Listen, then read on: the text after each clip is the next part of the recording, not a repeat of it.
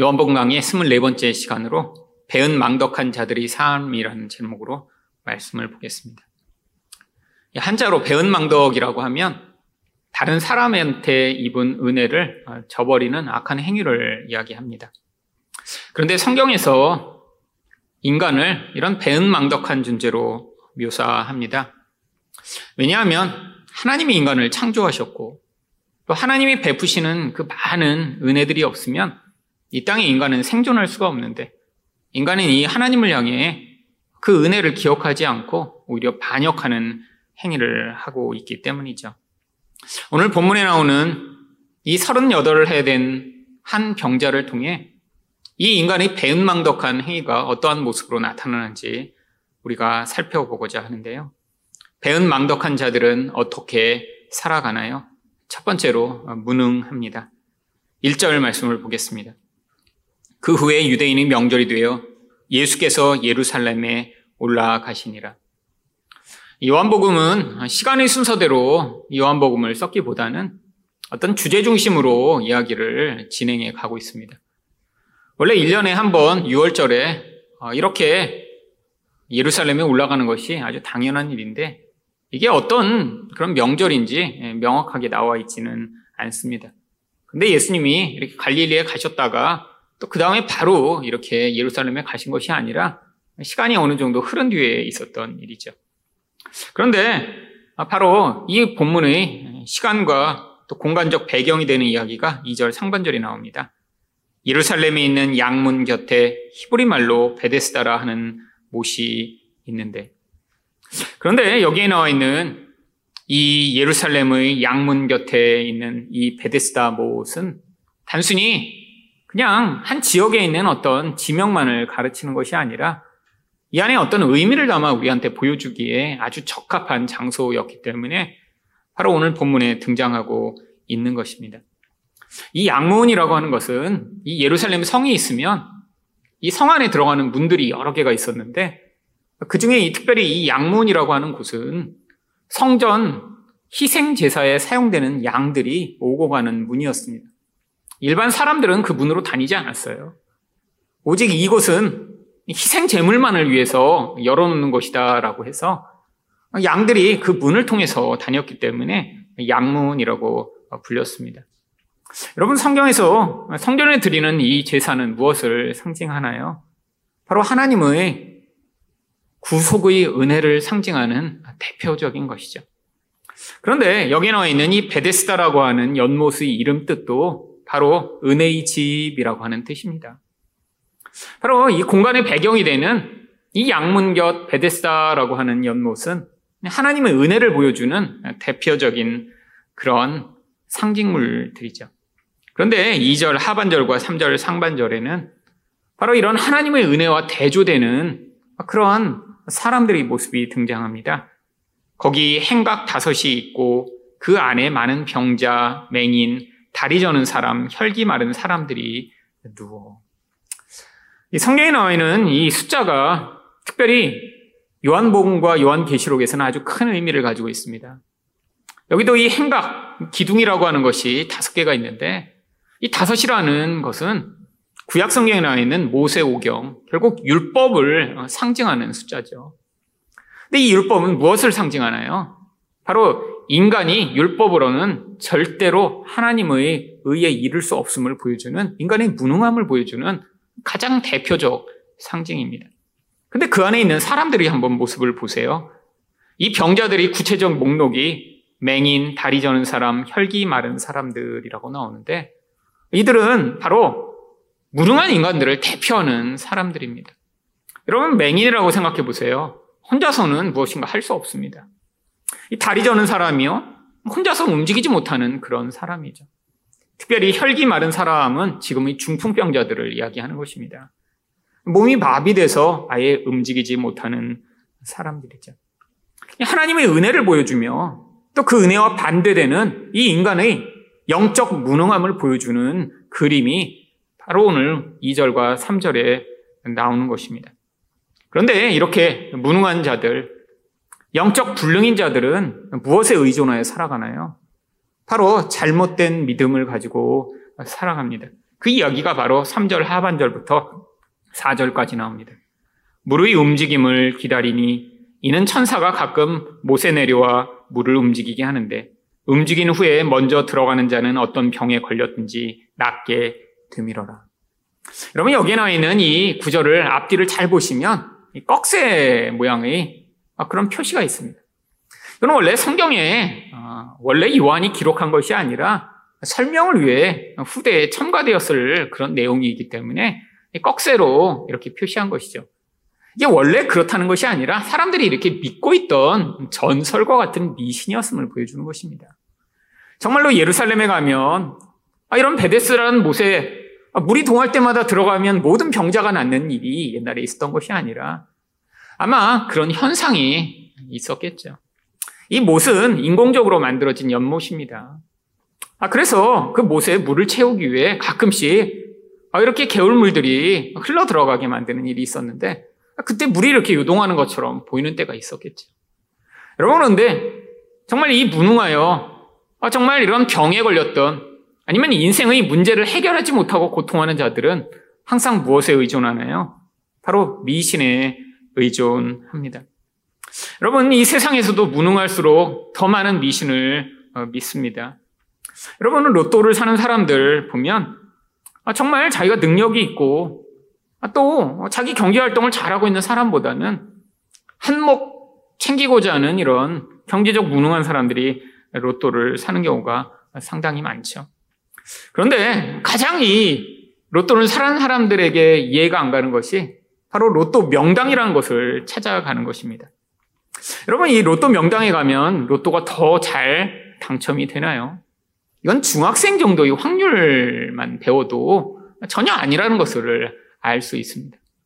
여러분, 어떤 곳에서 한 번 당첨이 됐다고 해서 그 다음에 또 그곳에서 더 잘 당첨되는 경우는 확률적으로 없어요. 항상 매번 새로운 번호를 뽑기 때문에 어떤 번호가 더 잘 나온다고 해서 그 번호가 이번에 또 뽑힐 가능성이 없는 것도 사실이고요. 여러분, 그런데 한국에 로또 명당이라는 곳이 몇 군데 있다고 합니다. 1등이 여러 번 당첨된 곳이죠. 그런데 이런 곳은 주말이 되면 전세 버스를 이용해서 사람들이 와서 로또를 산대요. 사람들이 거기서 사면 더 당첨이 잘 될 것 같은 미신을 믿고 있는 것이죠. 여러분, 이게 바로 무능한 자들이 믿고 있는 잘못된 믿음입니다. 여러분, 영적으로 무능한 자들 분명히 믿음을 가지고 있어요. 인간은 무엇인가 의존하고 믿지 않으면 살 수 없거든요. 여러분, 그런데 이런 영적으로 무능하면 무능할수록 사람들은 하나님을 믿어야 되는데 하나님이 아닌 자꾸 잘못된 것, 거짓된 것, 엉뚱한 것들만 의존하게 되어 있습니다. 여러분, 오늘 근데 여기에 이런 무능한 사람이 가장 대표적인 사람으로 38년 된 병자가 나옵니다. 5절 말씀입니다. 거기 38해 된 병자가 있더라. 여러분, 이 예수님이 살던 시대에 평균 생존 연령이 약 40세 정도였다라고 합니다. 물론 더 오래 사시는 분도 있었고 일찍 죽는 사람도 아마 많이 있었겠죠. 여러분 근데 평균 수명이 40세인데 38년 동안 이렇게 병자로 살았다는 건 인생 내내 병자의 삶이었다라고 하는 것입니다. 이 사람이 하는 말을 보면 이 사람이 병명은 구체적으로 나오지 않지만 아마 중풍병과 같은 마비 증세를 가지고 있었다는 것을 알 수 있습니다. 여러분 평생토록 이렇게 마비돼서 제대로 혼자 힘으로는 움직이지 못하는 이 사람. 이 사람이 왜 등장하는 것일까요? 바로 이 사람이 38년 된 병자여서 일부러 이 사람을 통해 인간의 이런 영적 상태를 보여주기 위해 예수님이 이 사람을 선택하신 것이죠. 요한은 이 숫자를 통해 우리에게 이 38년이라는 것이 얼마나 무서운 인간의 현실이며 상태인가를 보여주고자 한 것입니다. 여러분 구약 성경에 바로 이 38년이 무엇을 보여주는지 바로 신명기 2장 14절이 이렇게 나옵니다. 가데스 바네아에서 떠나 세레 시내를 건너기까지 38년 동안이라. 이때에는 그 시대의 모든 군인들이 여호와께서 그들에게 맹세하신 대로 진영 중에서 다 멸망하였나니. 여러분 이스라엘 백성이 광야를 40년 동안 떠돌았는데 실제로 떠돈 구체적 기간은 38년입니다. 처음에 2년은 바로 신의 산 밑에서 하나님의 말씀을 받고 율법을 받느라고 머물러 있었고요. 그 이후에 가데스 바네아라고 하는 가나안으로 들어가는 입구에 가서 거기서 가나안 땅을 정탐하고 돌아와 그 이후에 38년을 광야에서 떠돌며 첫 세대가 다 죽임을 당했죠. 이 38년이라고 하는 것은 바로 이 인간의 반역, 스스로의 힘으로는 구원을 얻을 수 없는 그런 존재임을 보여주는 가장 구체적 숫자죠. 여러분, 이 인간이 이렇게 무능한데, 그래서 하나님의 도움을 받아야지만 살 수 있는데, 바로 출애굽한 이스라엘 백성들은 이 가데스바나에서 하나님께 어떻게 반응했나요? 민수기 14장 1절부터 3절을 보시면 온 회중이 소리를 높여 부르짖으며 백성이 밤새도록 통곡하였더라. 여러분 왜 통곡하였나요? 바로 하나님이 이 가나안 땅을 주시겠다라고 약속하셨는데 하나님을 믿지 않고 그 정탐하고 온 사람들이 갔더니 막 고인 같은 사람들이 너무 많아 라고 하는 이야기를 듣자마자 통곡하기 시작한 것입니다. 그리고 그들이 무엇이라고 얘기하나요? 이스라엘 자손이 다 모세와 아론을 원망하며 온 회중이 그들에게 이르되 우리가 애굽 땅에서 죽었거나 이 광야에서 죽었으면 좋았을 것을. 어찌하여 여호와가 우리를 그 땅으로 인도하여 칼에 쓰러지게 하려 하는가? 우리 처자가 사로잡히리니 애굽으로 돌아가는 것이 낫지 아니하냐. 하나님 베푸신 놀라운 구원. 노예 상태에 있던 자들을 구원하고 바로 홍해를 갈라 그들을 구원하신 그 하나님의 놀라우심을 경험하며 신의 산에서 불과 천둥과 구름으로 임하여 그들에게 영광을 보이시고 어떠신 분이신가를 보이시며 바로 이 가나안에 들어가게 하겠다고 약속을 주셨는데 이 모든 것들을 경험하고도 바로 이 인간의 본질적 자아는 하나님을 믿지 못하고 이 반역하는 존재임을 보여주는 숫자가 바로 38년입니다. 무능한데 하나님을 믿지 않는 거죠.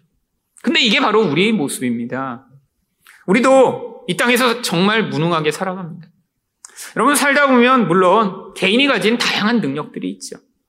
아니 그래서 그 능력이 굉장히 탁월해서 아니 어떤 분야에서 다른 사람보다 훨씬 멋진 모습을 가질 수 있지만 근데 가장 중요한 무능함은 무엇인가요? 영적 무능함입니다. 인간은 스스로의 힘으로 아무리 애써도 이 땅을 넘어선 그 한계, 영적 세계로 나아갈 수 없는 것이 인간의 존재죠. 아무리 큰 능력을 가지고, 아무리 많은 돈이 있고, 아, 세상에서 아무리 존경을 받아도 바로 이 땅의 한계를 벗어날 수 없는 무능함을 가지고 있습니다. 그 뿐인가요? 인간은 스스로의 죄가 스스로를 지배해 결국 탐욕에서 벗어날 수 없는 그 분함을 가지고 있지. 그럼 그것이 무엇을 가져오나요?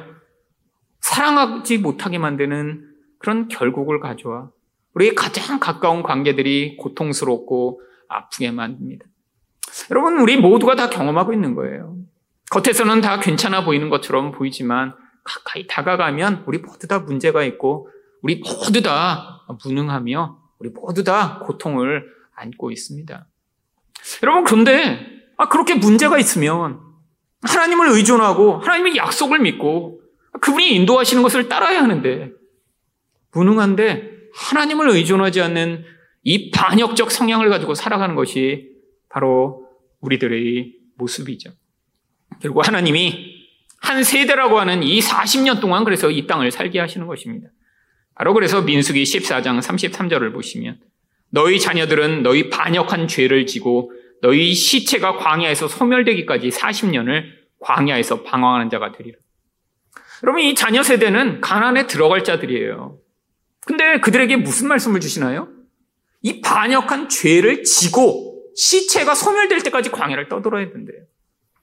여러분 성경에서는 바로 이 자녀 세대와 첫 세대를 바로 신약 성경이 이야기하는 옛 자아와 새 자아로 비유해 이야기하고 있는 것입니다.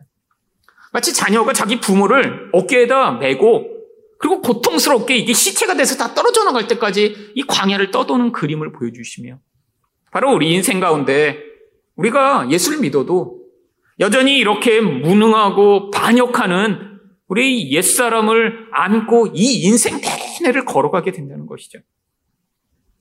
그래서 우리 인생 가운데 예수를 믿어도 이렇게 무능함을 자주 경험하며 답답함을 경험하며 또한 내 자신이 내 힘으로는 도대체 해결할 수 없구나라는 그런 좌절과 절망을 경험하게 되는 것입니다. 여러분은 근데 은혜 받은 성도와 은혜 받지 못한 자들의 차이가 무엇인가요? 세상 사람들은 이것을 감추려고 하고 잊어버리려고 하고 세상의 쾌락을 추구하며 아 나는 그렇지 않아라고 도피하려고 하죠. 그런데 하나님의 백성은 바로 이 자리에서 아 하나님 나는 무능합니다. 아 나는 이런 영적 생명이 내 안에 없으며 아 그래서 내 욕심과 내 이 무능함과 약점에서 벗어날 수 없어. 예수님의 생명이 필요합니다라고 하나님을 향해 손을 내미는 자리에 서게 돼 있는 것이죠. 두 번째로 배은망덕한 자들은 어떻게 살아가나요? 남탓만 합니다. 6절 말씀입니다. 예수께서 그 누운 것을 보시고 병이 벌써 오래된 줄 아시고 이르시되 내가 낫고자 하느냐? 여러분, 아, 이 질문이 아주 이상한 질문입니다. 아니, 지금 38년 동안 누워있는 이 사람한테 가서 내가 낫고자 하느냐? 아, 그럼 너무 당연하게, 아, 낫고자 한다고 이야기하겠죠. 여러분, 다른 사람한테는 이렇게 물어보시지 않았어요. 근데 왜 이 사람한테만 이런 질문을 하신 것인가요? 아, 너무 당연하게, 네, 낫고 싶습니다. 나의 유일한 소원입니다. 마치 바디모에게 내가 내게 무엇을 하여 주기를 원하냐 그랬더니 바디모가 뭐라고 합니까? 보기를 원합니다. 라고 외쳤듯. 아니, 38년 동안 움직이지 못하고 고통하는 자에게 낫기를 원하냐? 그러면 네! 라고 답을, 답을 하는 게 당연할 것 같은데 이 사람이 뭐라고 답을 하나요?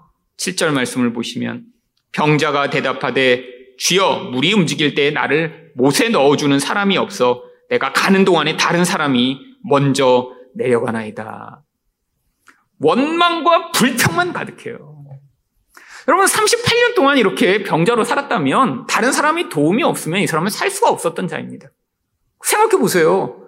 누군가 여태까지 밥도 주고 아, 도와주고 했으니까 여태까지 38년을 살았죠. 자기 경제적 활동을 아무것도 할 수 없이 누워만 있었던 사람인데 아, 엄청난 사람들이 은혜를 받아 여기에 지금 존재할 수 있었는데 있는 모든 사람들이 다 원망의 대상입니다. 일단 나를 넣어주는 사람이 없는 게 원망이에요. 누군가 나를 24시간 지켜주고 있다가 물이 동하면 잽싸게 나를 안아서 그 물에 넣어줄 사람이 필요한데 그런 사람이 없다는 거예요. 또한 나 대신 먼저 물에 들어가 나은 것처럼 보이는 그 사람들이 다 나쁜 놈들이라고 하는 것이죠. 여러분 이게 바로 이 죄인들의 가장 본질적 모습입니다. 여러분 사실 이 사람이 이렇게 지금 38년 동안 고통하는 게 다른 사람들 때문인가요? 아니요. 자기 문제입니다. 자기가 병에 걸렸고 자기가 무능하기 때문에 지금 그 못에 들어가 나을지 안 나을지는 모르지만 못에, 못에 못 들어가고 있는 것인데 지금 원망하고 있는 것이죠. 근데 왜 남을 탓하죠? 여러분 인간이 가장 싫어하는 게 바로 이 자기의 무능함을 인정하는 것입니다. 여러분 아 내가 이렇게 잘못했고 아, 나는 이렇게 무능한 자며 나는 절대로 구원의 가능성이 없다라는 걸 인정하는 것 이게 인간이 가장 싫어하는 것이죠. 여러분 그래서 남 탓을 하는 것입니다. 남 탓을 하면 내가 잘못했고 내가 무능하다는 사실을 감출 수 있기 때문이죠. 여러분 모든 인간은 다 완전하고 문제가 없길 바랍니다. 여러분 사람이 제일 힘든 게 뭔가요? 다른 사람이 그래서 잘못을 지적하는 것. 아, 그러면 누가 좋아하죠? 여러분 아이로부터 어른까지 누군가 당신 이게 문제입니다 라고 이야기하면 다 싫어해요. 성숙한 사람은 하지만 그것들을 받아들이죠. 감정적으로 유동하지 않고 아 정말 내가 어떻게 바뀌어야 될까를 고민하기 시작하죠. 근데 미성숙하면 어떻게 하나요? 여러분 절대로 받아들이지 않습니다. 그리고 상대를 원망하고 비난해요.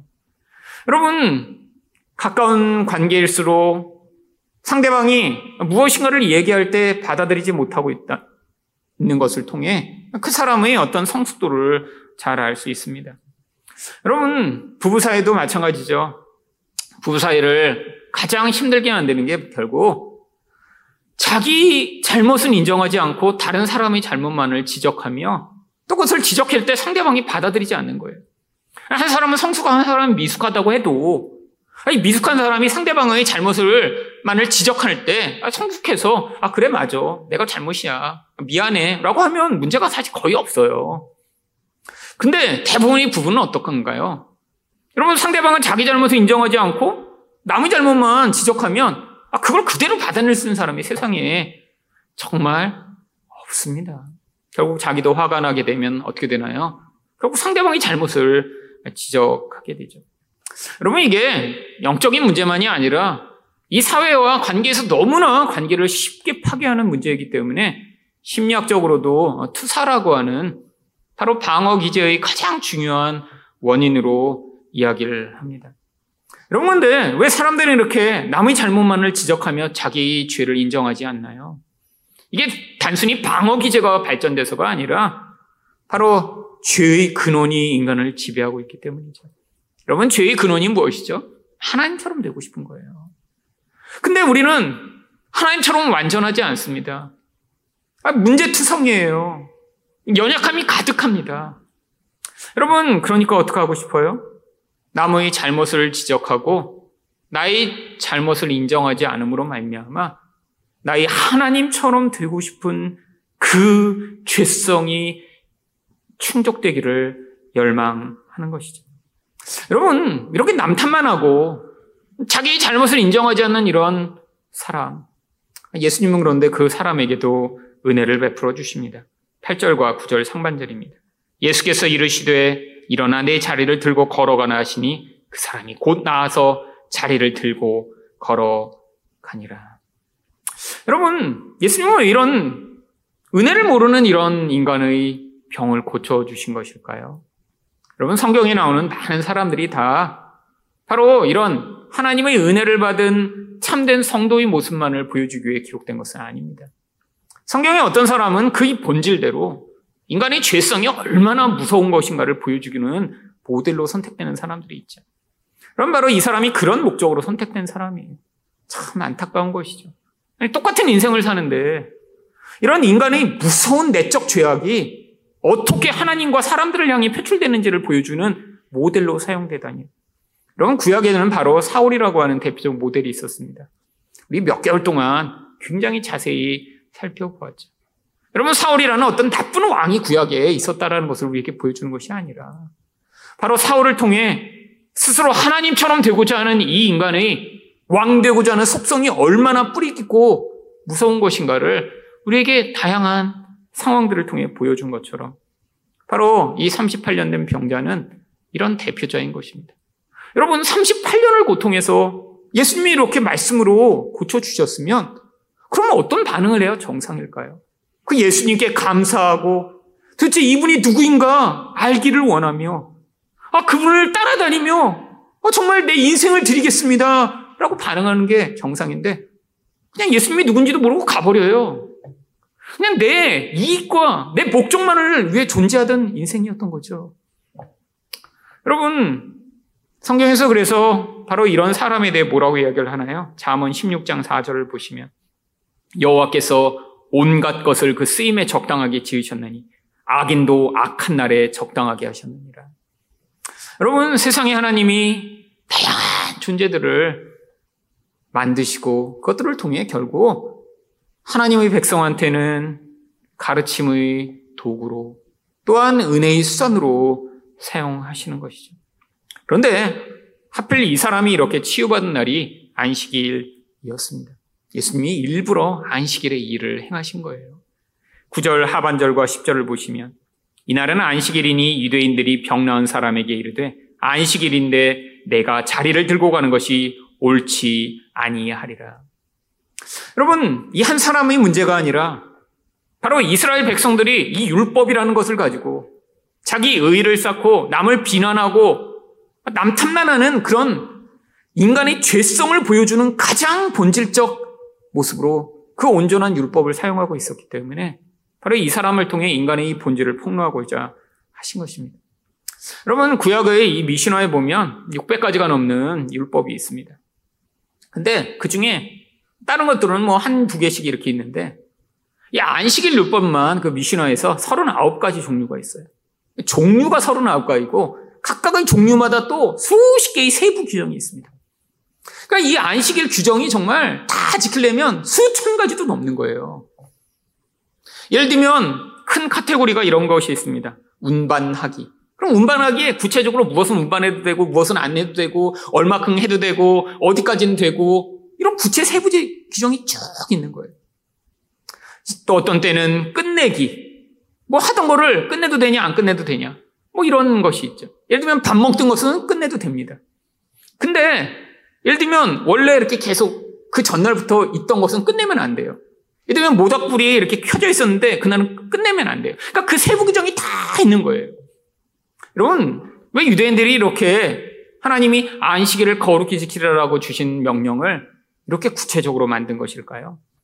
여러분, 이 안식일 규정만이 다른 사람이 무엇을 하고 안 하는지를 구체적으로 평가하며 또 내가 얼마나 구체적으로 그것을 잘 지키고 있는지를 세부화해서 평가할 수 있는 가장 좋은 계명이기 때문이죠. 여러분, 내 부모를 공경하라. 이거 세부화할 수 있나요?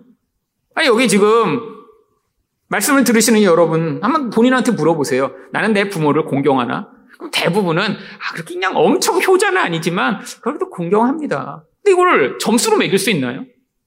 그럼 어렵습니다. 안 돼요. 아니, 정말 효자라 아침, 점심, 저녁으로 부모님한테 뭐 전화드리고, 뭐 일주일에 한 번씩 찾아가고, 아, 이런 효자가 혹시 있을 수도 있겠죠. 그런 효자에 비하면 엄청 떨어지지만 그렇다고 막 부모를 욕하고 때리는 이런 아주 그냥 호로자식과는 또 나는 차이가 있으니까 아, 난 중간쯤 되려나? 근데 점수할 수는 없어요. 여러분, 근데 남을 평가하는데도 어렵습니다.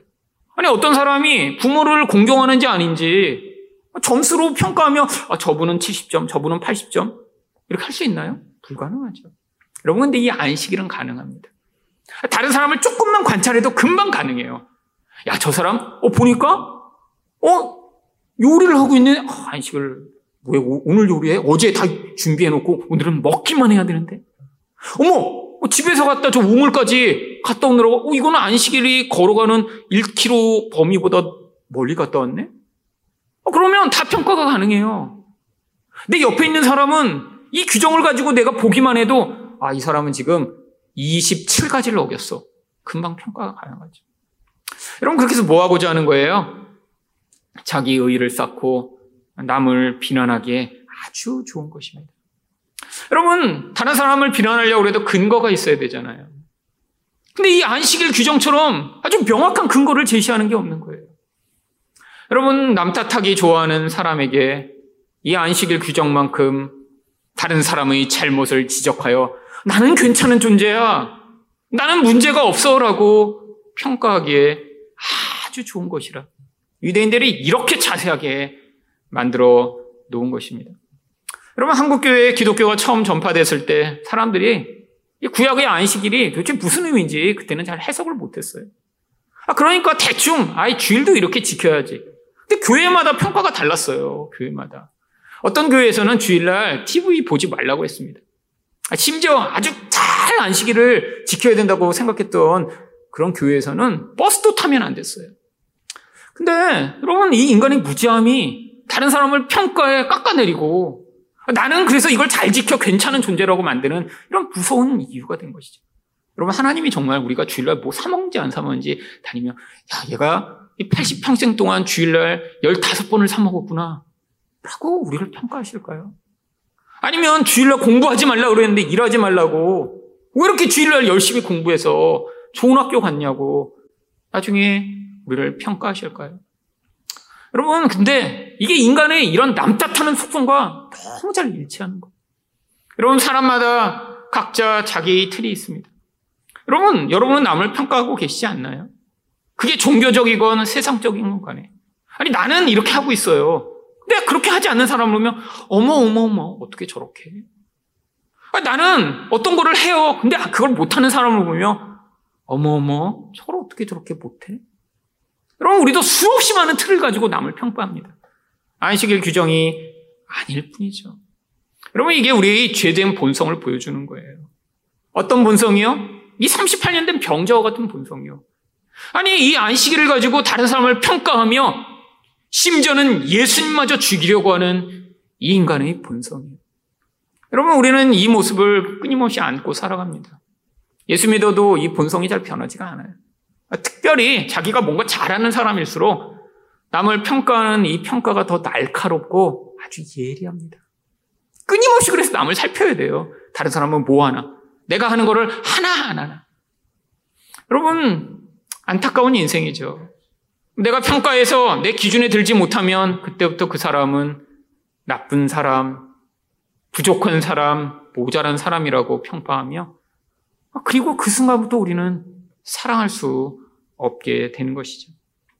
여러분, 이렇게 이 사람이 율법을 깨자 그때 사람들이 11절에서 그에게 뭐라고 물어옵니까? 대답하되 나를 낫게 한 그가 자리를 들고 걸어가라 하더라 하니. 여러분, 이 사람이 또 예수님을 지금 핑계대고 있어요. 물론 예수님이 자리를 들고 걸어가라고 하셨죠. 근데 여러분 예수님이 누구시죠? 자기 생명의 은인이에요. 근데 왜 걸어가냐 그랬더니 지금 자기를 비난하는 거를 듣기 싫으니까 아, 그 사람 때문에 그랬어. 근데 문제는 아, 이 사람은 너무 지금 이 자기 병 나은 것에 기뻐 예수님이 누군지도 모른 채 그냥 가버렸던 거예요. 그래서 12절에 사람들이 물어봅니다. 그들이 묻되 너에게 자리를 들고 걸어가라는 사람이 누구냐 하되 13절을 보니까 고침을 받은 사람은 그가 누구인 줄을 알지 못하니 이는 거기 사람이 많으므로 예수께서 이미 피하셨습니다.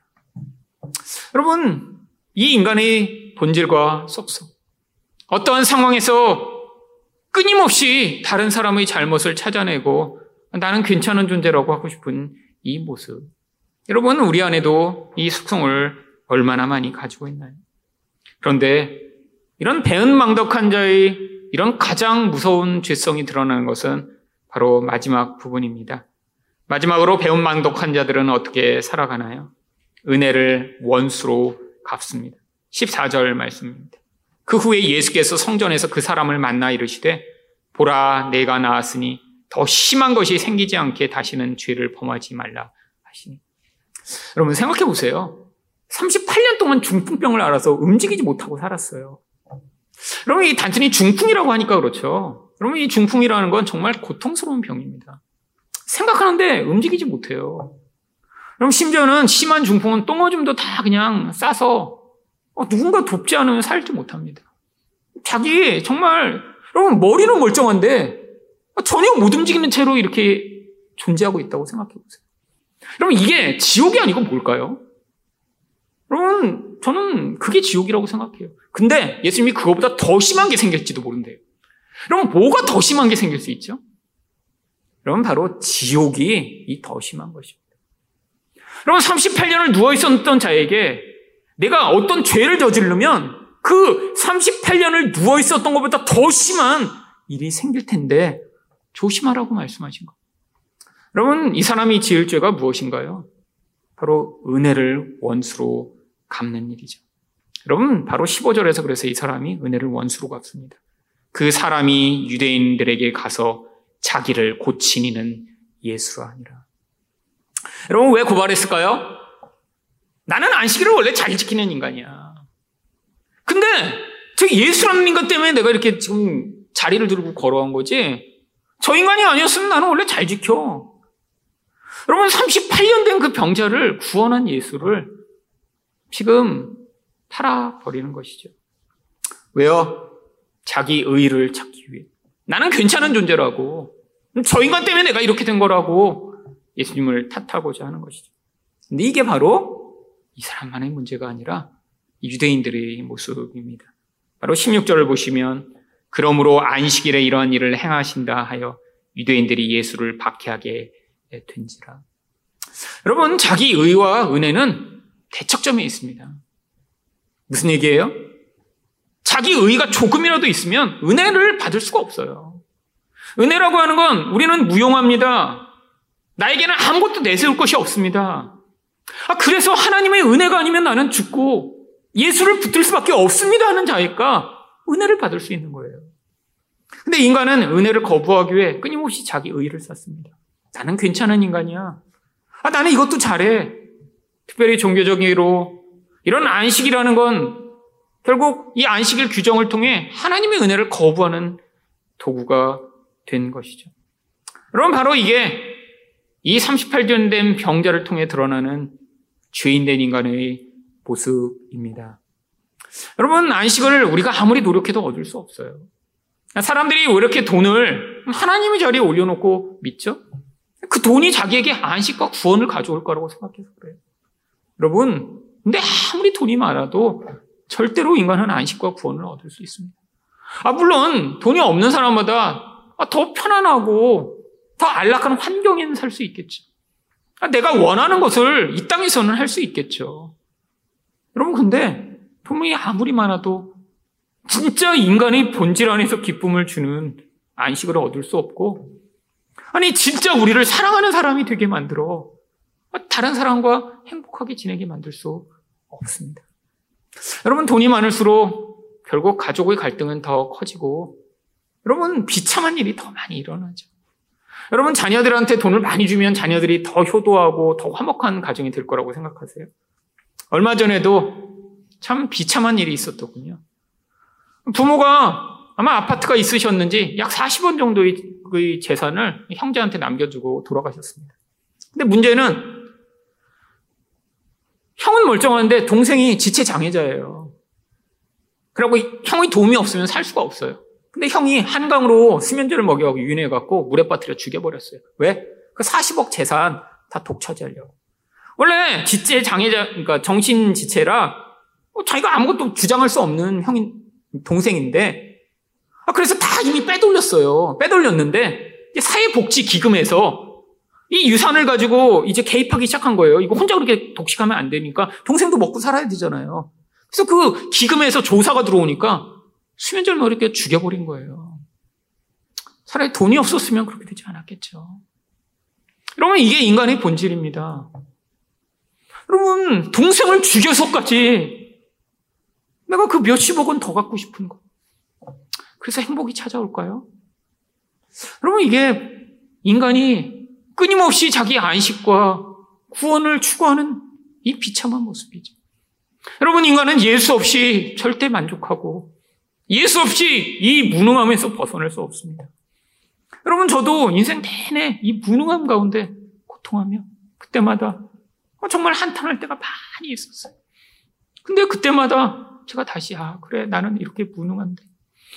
누구 때문에 내가 이렇게 고통하고, 누구 때문에 이렇게 힘들고, 누구 때문에 정말 이 인생이 불행한 게 아니라, 내가 무능한데. 그래서 내가 이 무능함을 통해 예수를 붙들도록 하나님이 은혜를 부시는구나.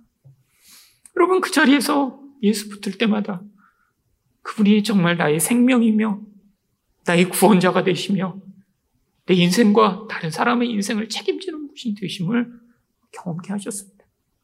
여러분 우리 안에 이 의를 내려놓고 예수를 붙들 때 바로 이 예수가 주시는 안식을 맛볼 수 있죠. 여러분 그런데 이 사람들은 이 예수님을 어떻게 하고자 했나요? 17절을 보시면 예수께서 그들에게 이르시되 내 아버지께서 이제까지 일하시니 나도 일한다 하시니 예수님이 무슨 일을 하시는 것이죠? 우리한테 안식을 주시고자 애쓰신다는 겁니다. 우리는 만들어낼 수 없는 안식이요. 이 땅에서 정말 피눈물 나게 노력하고 애써도 얻어낼 수 없는 안식을 주시기 위해 예수님이 일하고 계시다는 거예요. 근데 이런 예수님의 말씀에 사람들이 어떻게 반응하나요? 18절입니다. 유대인들이 이로 말미암아 더욱 예수를 죽이고자 하니 이는 안식일을 범할 뿐만 아니라 하나님을 자기의 친아버지라 하여 자기를 하나님과 동등으로 삼으심이로라. 여러분, 이게 바로 배은망덕한 인간의 본질입니다. 여러분, 우리도 이럴 때가 얼마나 많은가요? 우리 무능함을 인정하지 않고, 아니 나의 약점을 인정하지 않고, 자꾸 남 탓만 하며 네가 잘못이야, 네가 잘못이야. 심지어는 하나님을 향해서도 하나님 왜 내 인생을 이렇게 만드셨어요? 라고 원망하는 우리의 본질. 그런데도 하나님은 우리를 향해 끊임없이 은혜를 베푸십니다. 아니 우리와 같은 이런 원수된 자, 우리와 같은 이런 무능한 자들 향해 지금도 은혜를 베풀어 주세요. 여러분 바로 그 자리에서 하나님 저는 정말 무능합니다. 제가 이제 남 탓, 하나님 탓하지 않고 하나님의 은혜만이 필요함을 인정하며 받아들이기를 원합니다라고 고백할 때마다 하나님이 그 무능하고 악한 배은망덕한 자들에게도 다시 은혜를 베푸셔서 하나님의 은혜가 얼마나 놀라운지 고백하는 여러분 되게 만드실 것입니다. 그 은혜를 찬양하는 여러분 되시기를 예수 그리스도 이름으로 축원드립니다.